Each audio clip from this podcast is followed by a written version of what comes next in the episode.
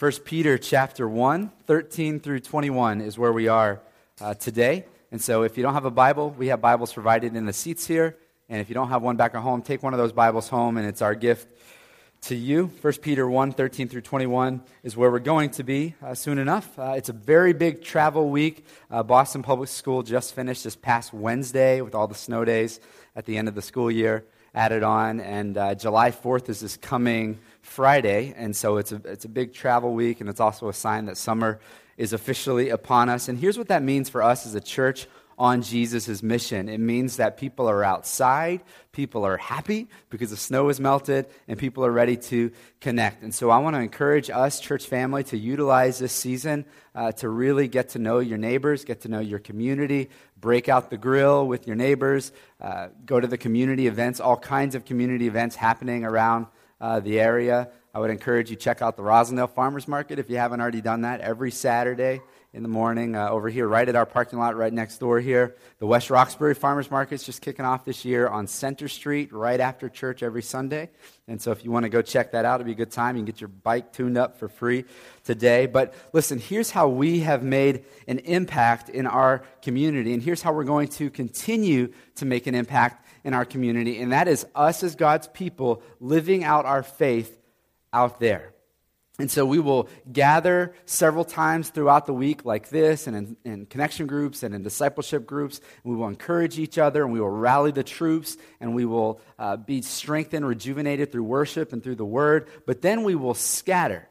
So we gather and we scatter, and we gather and, and, we scatter. And we don't go to church, we are the church, whether it's in here or it's out there. Now, we're on this summer long journey through the book of First Peter, and we've talked about how this book is a letter to, to Christians who have been persecuted and who have been suffering and, and are continuing to, to suffer, and they've been pushed out of the epicenter, Jerusalem, and they have now been scattered throughout the surrounding regions and now moving out into uh, the entire known world at that day. And that word scattered is not my word, it's actually a, a, Bible word. In Acts chapter 7, we've seen already through this series that, that we have our very first Christian martyr who died for the faith. His name was Stephen. And then right after that, in the next verse, Acts chapter 8, verse 1, it says this It says, And there arose on that day a great persecution against the church in Jerusalem, and they were all, what's the word?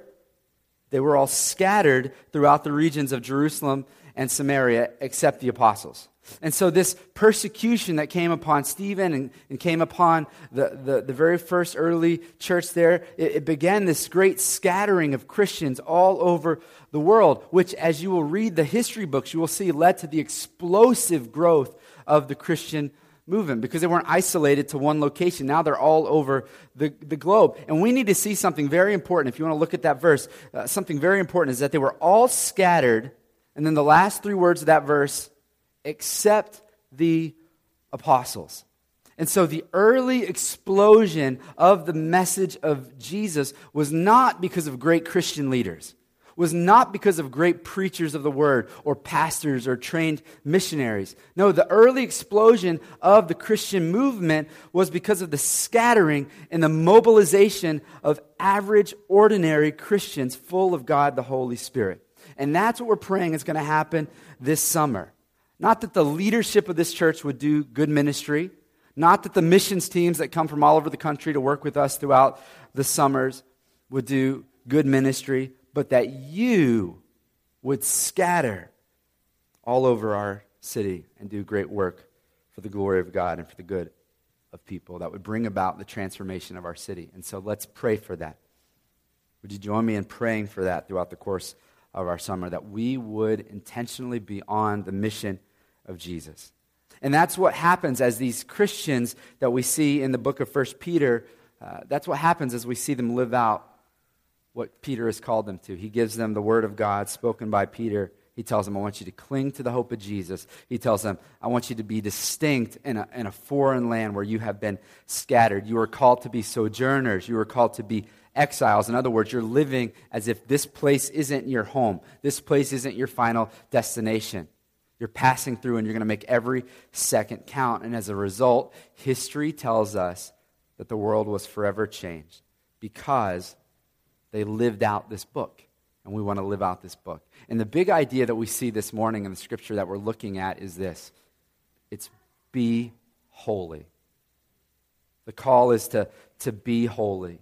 And again, history tells us the Christians lived this out, scattered as they were, and the world was forever changed. And now it's our day, and it's our turn, and it's our responsibility to represent Christ well. And so let's read our scripture for today 1 Peter 1 13 through 21. It says, Therefore, preparing your minds for action and being sober minded, set your hope fully on the grace that will be brought to you at the revelation of Jesus Christ. As obedient children, do not be conformed to the passions of your former ignorance. But as he who called you is holy, you also be holy in all your conduct, since it is written, You shall be holy, for I am holy. And if you call on him as Father, who judges impartially according to each one's deeds, conduct yourselves with fear throughout the time of your exile, knowing that you were ransomed from the futile ways in which you inherited from your forefathers, not with perishable things such as silver or gold, but with the precious blood of Christ, like that of a lamb without blemish or spot. He was foreknown before the foundation of the world, but was made manifest in the last times for the sake of you, who through him are believers in God who raised him from the dead and gave him glory, so that your faith and your hope are in God. It's a great passage, it's a rich passage, and right in the middle of the passage is this command to be holy. And it's not just this isolated command, it's given 900 times throughout the entire Bible. And the call is for us as God's people to be distinct, to be different from everyone else around us, to, to stand out, to be holy. And verse 15 says, Since it is written, past, you shall be holy, for I am holy. He's quoting the Old Testament law, Leviticus chapter 11, verse 44, that it has been written that you shall be holy as God is holy. Now, what does it mean to be holy? Because I think a lot of people probably have varying ideas as to what it means to be holy. Well, first of all, we need to understand that holiness is the chief attribute of God. In the Old Testament, he is called holy. He is called Holy One. He is called Holy One of Israel. And, and, and, the primary Old Testament word for holy means to, to cut or to, to, to separate that which is unholy and that which is holy.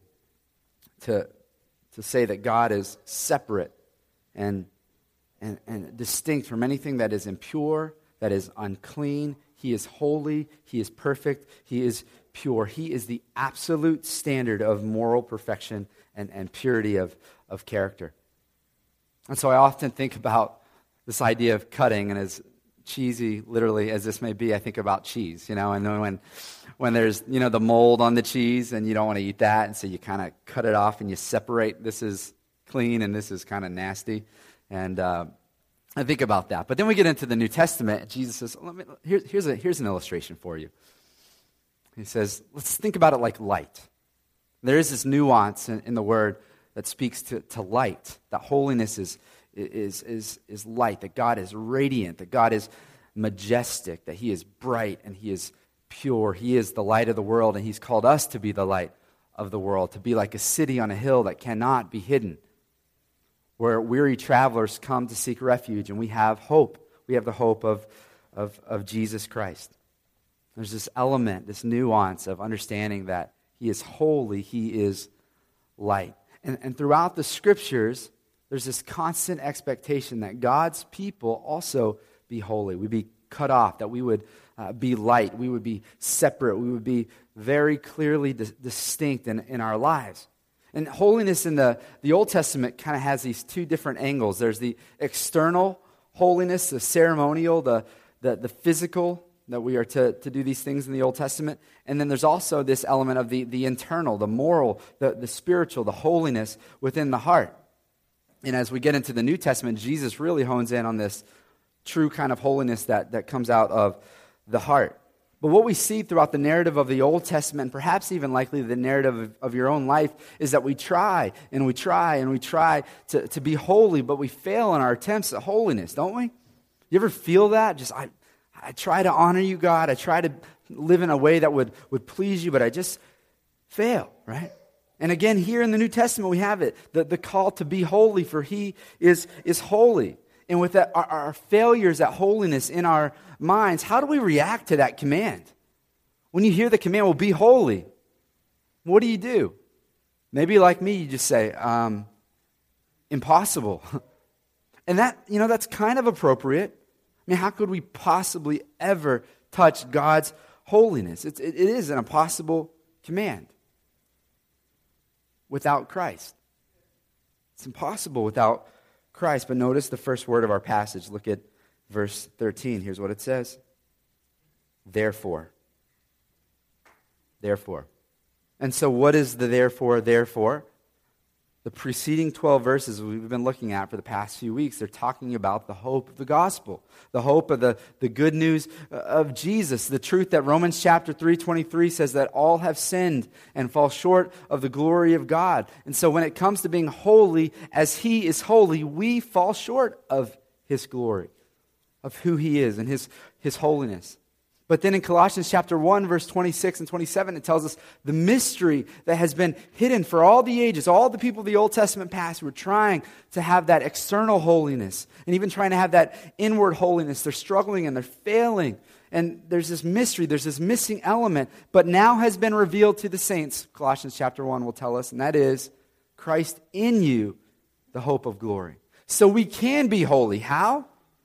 Christ in us is our only hope of glory, our only hope of meeting the standard of God that we have fallen short of the glory. And Jesus, in his great grace to us, has done for us what we could never do. He lived a life that we could never, never live. And so Christians are not these holy snobs that look down their nose at other people and say, Look at me, I'm holy, I'm better than everybody else. I got to go save my neighbors because they're dirty, rotten sinners and I'm awesome. That's not it at all. In fact, Christians are people who have humbly recognized I'm sinful, I'm messed up. Jesus, on the other hand, is perfect and he has granted me his great grace. So Christians are not holier than thou. No, it is Christ in us, our only hope of glory. All have sinned and fall short of the glory of God. But Christ in us is our hope of glory. Now, in preaching, when I approach a passage like today, I have to do so with great caution. Because we're given this massive command be holy. And my fear in preaching a message like this is that you would leave and you would say, Yes, I'm going to go be holy. I- I'll do that. I can do that. I'll go be holy. But listen carefully. The commands of the Christian life begin with therefore. You might want to write that one down. The commands of the Christian life begin with therefore. We do not jump into 13 through 21 apart from 1 through 12, apart from the good news of Jesus that we've been looking very closely at for the past few weeks. Because of the message of Jesus, we are holy. And because of what Jesus has done and what he has given to us in himself, the Holy Spirit, now we can pursue holy living. Therefore, be holy. And as we study this idea of holiness, we need to understand that there's holiness in position and there's holiness in practice. Position and practice. So, positionally, anyone who has trusted the Lord Jesus Christ and what he has done for them, what we could never do for ourselves in his perfect life, in his death for our sin, positionally, you are holy. You are made holy because you have trusted in what Jesus has done. And so when God the Father looks at you, he doesn't see all your sin, he looks at you and he sees Jesus, Christ in you, your hope of glory. You should let that free you. That should be a weight off of your shoulders that you are not bogged down by the weight of sin and shame any longer. You are holy in God's eyes. There is no stain that is upon you. Now, you must practice what you are in position. Does that make sense? There's this old, old kind of parable out there about, about this king who goes out into his kingdom undercover and he sees this boy kind of playing out in the mud and he then takes this boy in and adopts him as his son. He says, This boy is poor. He needs me. He adopts him as his son. And now this boy is royalty, right? He's royalty. He's, he's a noble. But when he gets to the dinner table, he's still eating like he's not a noble. He's slopping around, he's all messy. He's not living it out. Positionally, he's the son of the king. Practically, in the way he lives his life, he's just a mess, right? That's how we are. Positionally, we are holy, but now we have to now work out, live out holiness that God has called us to. We must pursue practical holiness. Not to earn God's favor, it's already there. You are his child, but you want to honor him and you want to represent him well. You want to live as a child of God in light of all that he has done for you.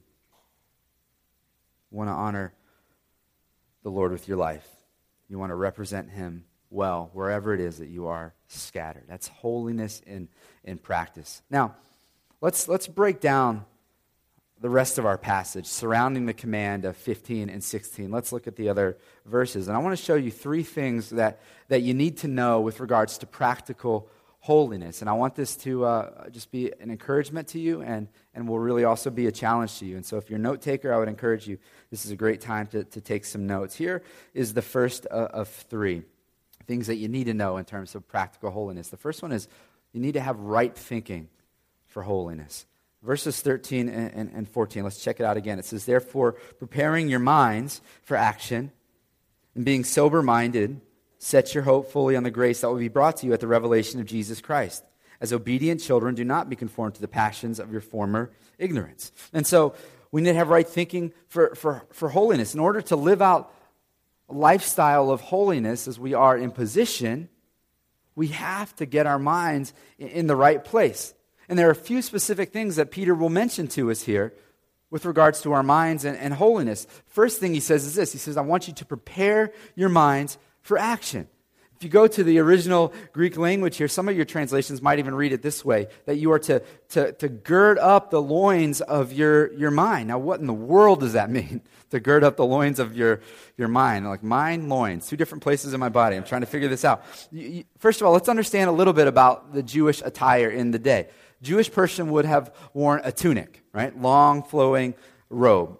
And a man's would have been about knee length, and a woman's would have been ankle length, which is kind of opposite of what we do today. But um, anyhow, and so they'd have this long tunic, and if they were wearing an undergarment, not always did they, but if they were, they would wear this thing called a loin cloth. And then around the waist, they would put on a, girdle made of leather or, or, made of cloth. And if they were getting ready to work, or if they were getting ready to go to battle, or if they were getting ready to, to move fast or to go on a journey, they would gird up their loins, which meant they would tuck in all the loose clothing into their, their girdle. They would cinch up the girdle, make it really tight so that it wasn't flowing as much. It would cinch it up really tight, and, and, and then they would, uh, they would gird up their so when they're working, they're not tripping all over their, their, their tunic. The excess wasn't getting in the way. And in the Bible, as you read through different parts of the Bible, you'll see that a, a, loose girdle meant that you were being lazy or you were just simply resting, as we all need to do. But if you tightened your girdle up, that meant that you were getting ready for, for work. It might be the equivalent of uh, some sayings that we have today, like roll up your sleeves, right? I'm going to roll up my sleeves. I'm going to get ready for, for work. Or, or, you know, I don't know, pull your hair back, right? Some of you, you pull your hair back and you're ready to, to exercise or whatever it is that you do. And, and when Peter says, gird up the loins of your mind, he's saying you need to prepare your minds for work. You need to ready your minds, get your head in the game. Let's get to work with your, your mind. It means that when it comes to holiness, that we are not to be mentally passive. We are to be instead very deliberate when it comes to holiness. So let me ask you for, for many of you, like myself, there, there's just sins that immediately come to mind for you that you have historically struggled with. How have you prepared your mind to fight them?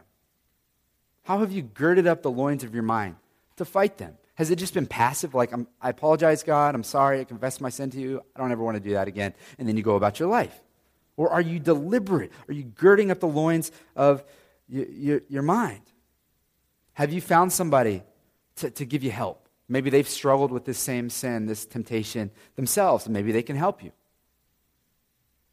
Have you maybe been very intentional with finding somebody to hold you accountable? We got to do drastic things if we want to be very serious about our sin and dealing with it because we want to represent Christ well. We want to honor Christ well. We're not doing it to earn his favor, we're doing it because we love him. We want to reflect him very well. Matthew chapter 5, Jesus says, If your right eye causes you to sin, gouge it out. What? I never sang that song as a kid, right? If your eye causes you to sin, gouge it out. Never. But extreme. Because we want to honor the Lord. We want to live for Him. If it's lust and, and pornography, what have you done? Practically, not just, I don't want to do that again. You put some software on your computer? Have you told somebody, got some help? Get people to help you out? If it's gossip, have you given somebody else permission? Hey, when I start going there again with my mouth, stop it. Don't, I mean, you got to, let's be practical here. Prepare your minds, be deliberate. You should be able to identify what have I done? How have I rolled up my sleeves to get ready for holiness? And it's so important to see what, what Peter does here when he's talking about holiness. He doesn't just go straight to the physical, does he? Hey, clean up your act. He doesn't do that. What does he do? He goes to the mind. Why? Because he hung around Jesus long enough to know that the outworking of our sin always starts in the mind, right? So when it came to adultery, what did Jesus say? He didn't say, stop sleeping with other people that aren't your spouse. What did he say? He said, if you look lustfully at a woman who's not yours, you've already sinned. You've already committed adultery. He starts with the mind, and Peter is starting with the, mind, right? Begins with the mind. And so the next thing he says is he says, be sober minded. Well, what does it mean to, to be sober? Well, I know what it means not to be sober. What does it mean to be sober? It means to have control, right, of yourself, right? And one of the fruits of the Spirit, Galatians chapter 5, is self control love, joy, peace, patience, kindness, goodness, faithfulness, gentleness, and self control. If God, the Holy Spirit, is in you, one of the things He wants to grant you is, is the ability to have self control, to, to grab a hold of your thought life, to, to, to control it. Do you, do you just think about holiness in, in terms of the things that you physically do? Do you think about holiness simply in terms of the things that, that people see you do? Oh, it's so much more than that, isn't it? It's about what you do when nobody's looking. It's about what's happening in your mind when nobody can see into your mind. Nobody's Superman. Holiness. He says, be sober minded, have control over your mind. And the last thing that he tells us about the mind is he says, I want you to set your hope Set your hope fully on the grace that we brought to you at the revelation of Jesus Christ. If you're going to fix your mind on anything, fix your mind on the hope, the grace that you're going to have when you see Jesus at the revelation of Jesus Christ. What's he talking about? He's talking about the return of Christ. The Bible says that Christ is either going to come back for us before we die and leave this place, or we're going to die and we're going to see him face to face. And he says, Set your hope on that. It's not a bad thing, man. I don't want to die. It's a great thing. It's like the Apostle Paul says, listen, I would rather go be with him right now. But if God's got a mission for me, I'll, I'll stay here. He says, put your hope on that. That's why we sing Christ alone, right? No guilt in life, no fear in death. It's Jesus. I got Jesus. Set your hope on that day. Is that something you're thinking about often?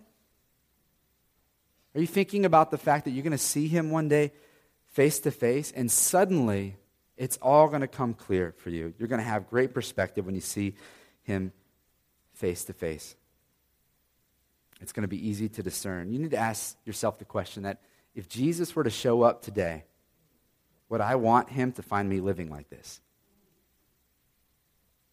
That's a tough one to ask. If he were to show up and sit with you, would he be watching what you're watching? Be doing the things with himself that you're doing. Be very, very mindful of that. Now, at the same day, time, let me say for you this, Christians. If you're a Christian, it's a wonderful day when he shows up and you see him face to face. It's a, it's a wonderful day. He is not going to shame you. He's not. Let me say, uh, Peter's word here, his first word that he, he goes to is the word grace. The grace that will be revealed, the revelation of Jesus Christ. So for Christians, the return of Jesus is a good day. In fact, Christians, every day from that day forward, will, it will always be a good day when you see him face to face. We have some good days and some bad days. Every day from that day forward is going to be an amazing day. Set your hope on that and get your mind ready for that. And when you do that, holy living will just kind of come as a result of that. In, in, in, verse 14, you won't be living in the, the same struggles and the same sin patterns that you were before coming to, to Christ. Instead, you, will gladly obey God and, and you'll live as obedient children. It's, it's right thinking for holiness. That I'm going to see Jesus face to face. He sees me right now, even if I don't physically see him. And I want to live in a way that honors him. And it's a way to fix your mind and, and train yourself in your mind for holiness. The second thing I want us to see in regards to practical holiness is records of holiness. Records of holiness. And in verse 17, let's, let's check this out.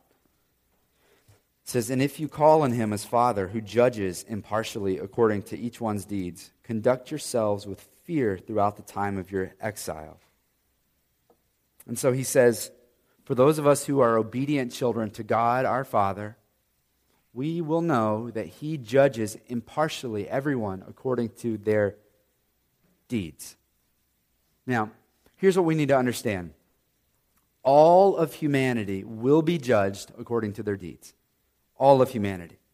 The book of Revelation, the last book of the Bible, it reveals to us what is to come as John gets this great glimpse of what's to come. And, and listen to chapter 20, verses 11 through 15. I want to read this to you. It says, Then I saw a great white throne and him who was seated on it. And from his presence, earth and sky fled away, and no place was found for them. And I saw the dead, great and small, standing before the throne, and books were opened. Then another book was opened, which is the book of life. And the dead were judged by what was written in the books according to what they had done. And the sea gave up the dead who were in it. Death and Hades gave up the dead who were in them, and they were judged, each one of them, according to what they had done. And then death and Hades were thrown into the lake of fire. That is the second death, the lake of fire. And if anyone's name was not found written in the book of life, he was thrown into the lake of fire. Wow. And so here's what it tells us it tells us that all who die will eventually, at the end of human history, stand before this great white throne of judgment. And we will be judged. That's the reality. And it says, People will stand before him, great and small. So that means rich and poor, powerful and powerless, men, women, good, bad, by the world standards, we're all going to stand before him. And it says that books were opened. In Daniel chapter 7, which is like the, the revelation of the Old Testament, it tells us there that, that books are open. So it's not just this isolated, it's, it's, it's what's going to happen. And in these books are records of everyone's deeds, everything. Oh man. Records of everything. Can you imagine what is written in there about my life and your life? And we're judged based on what's in the books, right? We're judged based on what's in there. Unless you're a Christian and you've trusted in Jesus. That's why Romans 8, chapter 1, will say something that is so amazingly freeing. It says that there is now, therefore, no condemnation for those who are in Christ Jesus. Why? Because it's Christ in you and if you are in Christ Jesus, there is no condemnation. Your hope of glory is not how good you were, because that book of deeds is not going to reveal anything beautiful in the picture of who God is. There's no condemnation. Christ's righteousness has been imputed to us. It's Christ in us, the, the hope of glory. Our sins were put on Jesus, and He died for them. He closed the coffin of our, our sins. He resurrected to life, leaving all that mess behind, and we are free now. And so there's another book that if that's you and you trusted in Jesus, your name might be in this book. It's called the Book of Life, Revelation 2012, we'll call it. And if your name is in the book, you are freed from the eternal judgment of your sin. And so while everyone else is having to call to account their sin and their deeds, both good and, and much more bad, we can stand and say, My name is in one book, and that's what matters. There's one book that matters. It's because of what Jesus has done. Now, as a Christian, however, we are judged according to the good deeds in the book. Not that those good deeds will then make us right with God and get us into heaven, but those deeds of holiness, they do count, right? Because they were done in Christ. Christ in you, you in him. And so those books do count. And so when Peter speaks about God's judgment and, and having fear through exile, the time that you are on this earth, he's saying we will live in fear of that day. And not the scary kind of fear, but the awe and the reverence and the respect of the day that those books will be open and he's going to look and see the deeds that we have done in holiness. You don't have to be fearful of all the past stuff if you trusted in Jesus, but the things that are done in holiness and have uh, seriousness regards to that. I want to fill that book up. There are rewards for that, and, and it's what I have to eternally worship the Lord with, is what I've done on this earth. And so we're judged, but we're judged Christians positively, rewarded for deeds done in holiness. What an amazing gift. And Peter wants to point that out to us. And so, right thinking for holiness and, and, and records of holiness. And, and then, lastly, we need to see the reason for holiness. So, look with me at 18 through 21. 18 through 21 says, Knowing that you were ransomed from the futile ways in which you inherited from your forefathers, not with perishable things such as silver or gold, but with the precious blood of Christ, like that of a lamb without blemish or spot. He was foreknown before the foundation of the world, but was made manifest in the last times for the sake of you, who through him are believers in God, who raised him from the dead and gave him glory, so that your faith and your hope are in God, not self. So, what's the reason for holiness? Jesus is the reason for holiness. And I love how Peter strategically bookends. He wraps up this command be holy. It's Jesus, the gospel, 1 through 12, therefore be holy, and then Jesus. Just so you're clear, it's, it's Jesus, right? What is our reason for pursuing holiness? What is our reason for seeking to be distinct and, and, different and not conforming to the patterns of the world, as he'll, he'll later say? It's Jesus, right? And what does he tell us that Jesus did? Says he paid the ransom, is what he gives us. That we were in captivity to Satan and to sin and to death from the futile ways of our forefathers, this pattern of human history that we just keep sinning and it's just a cycle everyone will inevitably be in. But he has come and he's, he's ransomed us, he's rescued us, he's redeemed us, he's bought us out of this cycle with his death. What was the price? Millions of dollars? No. Peter says it wasn't silver or, or gold. Those are perishable, he says. He says the cost was the precious blood of God. That was the, that was the cost. Jesus died. And he says, and it wasn't a mistake. It wasn't an afterthought. He says, No, this is God's carefully executed, well thought out plan that was set in motion before the foundations of the world. And you and I live in a generation where we benefit from it. Right? That's why, as we saw earlier in the chapter, that the apostles or, and, and the prophets and the angels long to know fully what we know. But we live in this amazing day where we fully benefit and we get to know fully the grace of Jesus.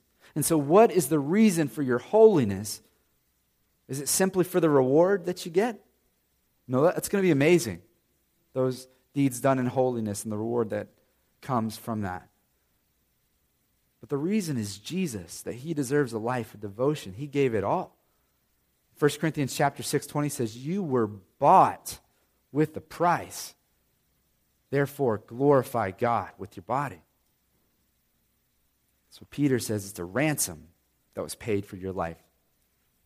And greater love has no one than this, that he would lay down his life for his friends. He died for you. If somebody died for you on this earth, you would live a life in such a way that you just honored that person however you possibly could. You would get to know their family and let them know how grateful you. Somebody jumped in front of a bus out here for you. You do everything that you can to live a life that honors that person.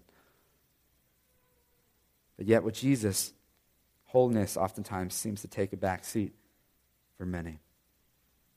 We've got to live for him because he died for us. We've got to take holy living seriously. Not so that we can feel better about ourselves.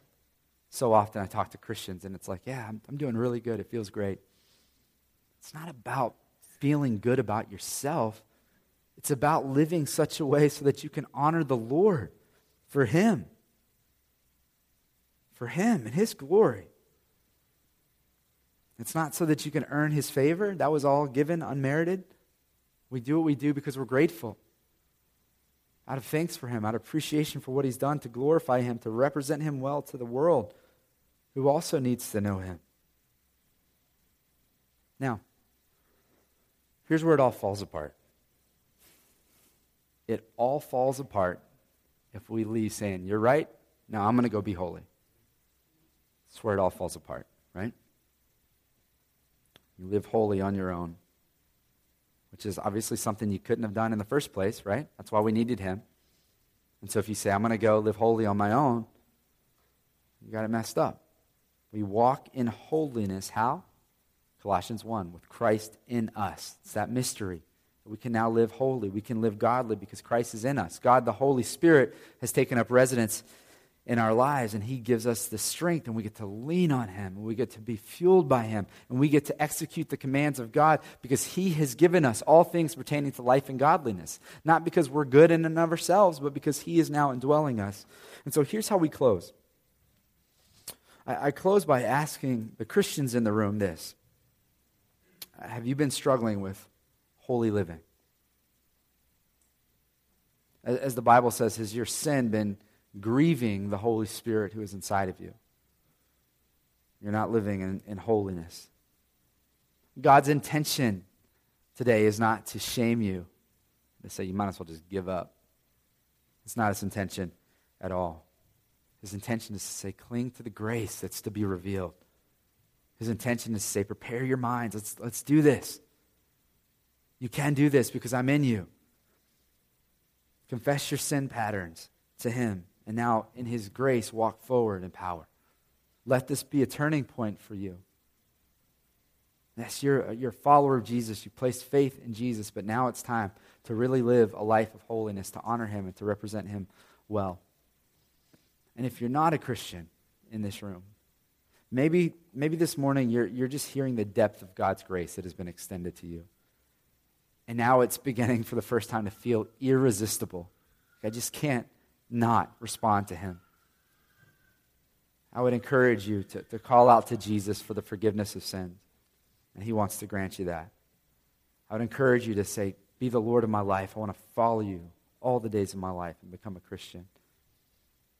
Not because you're good enough, but because he is, and he's done for you what you can never do for yourself, and you give him your heart.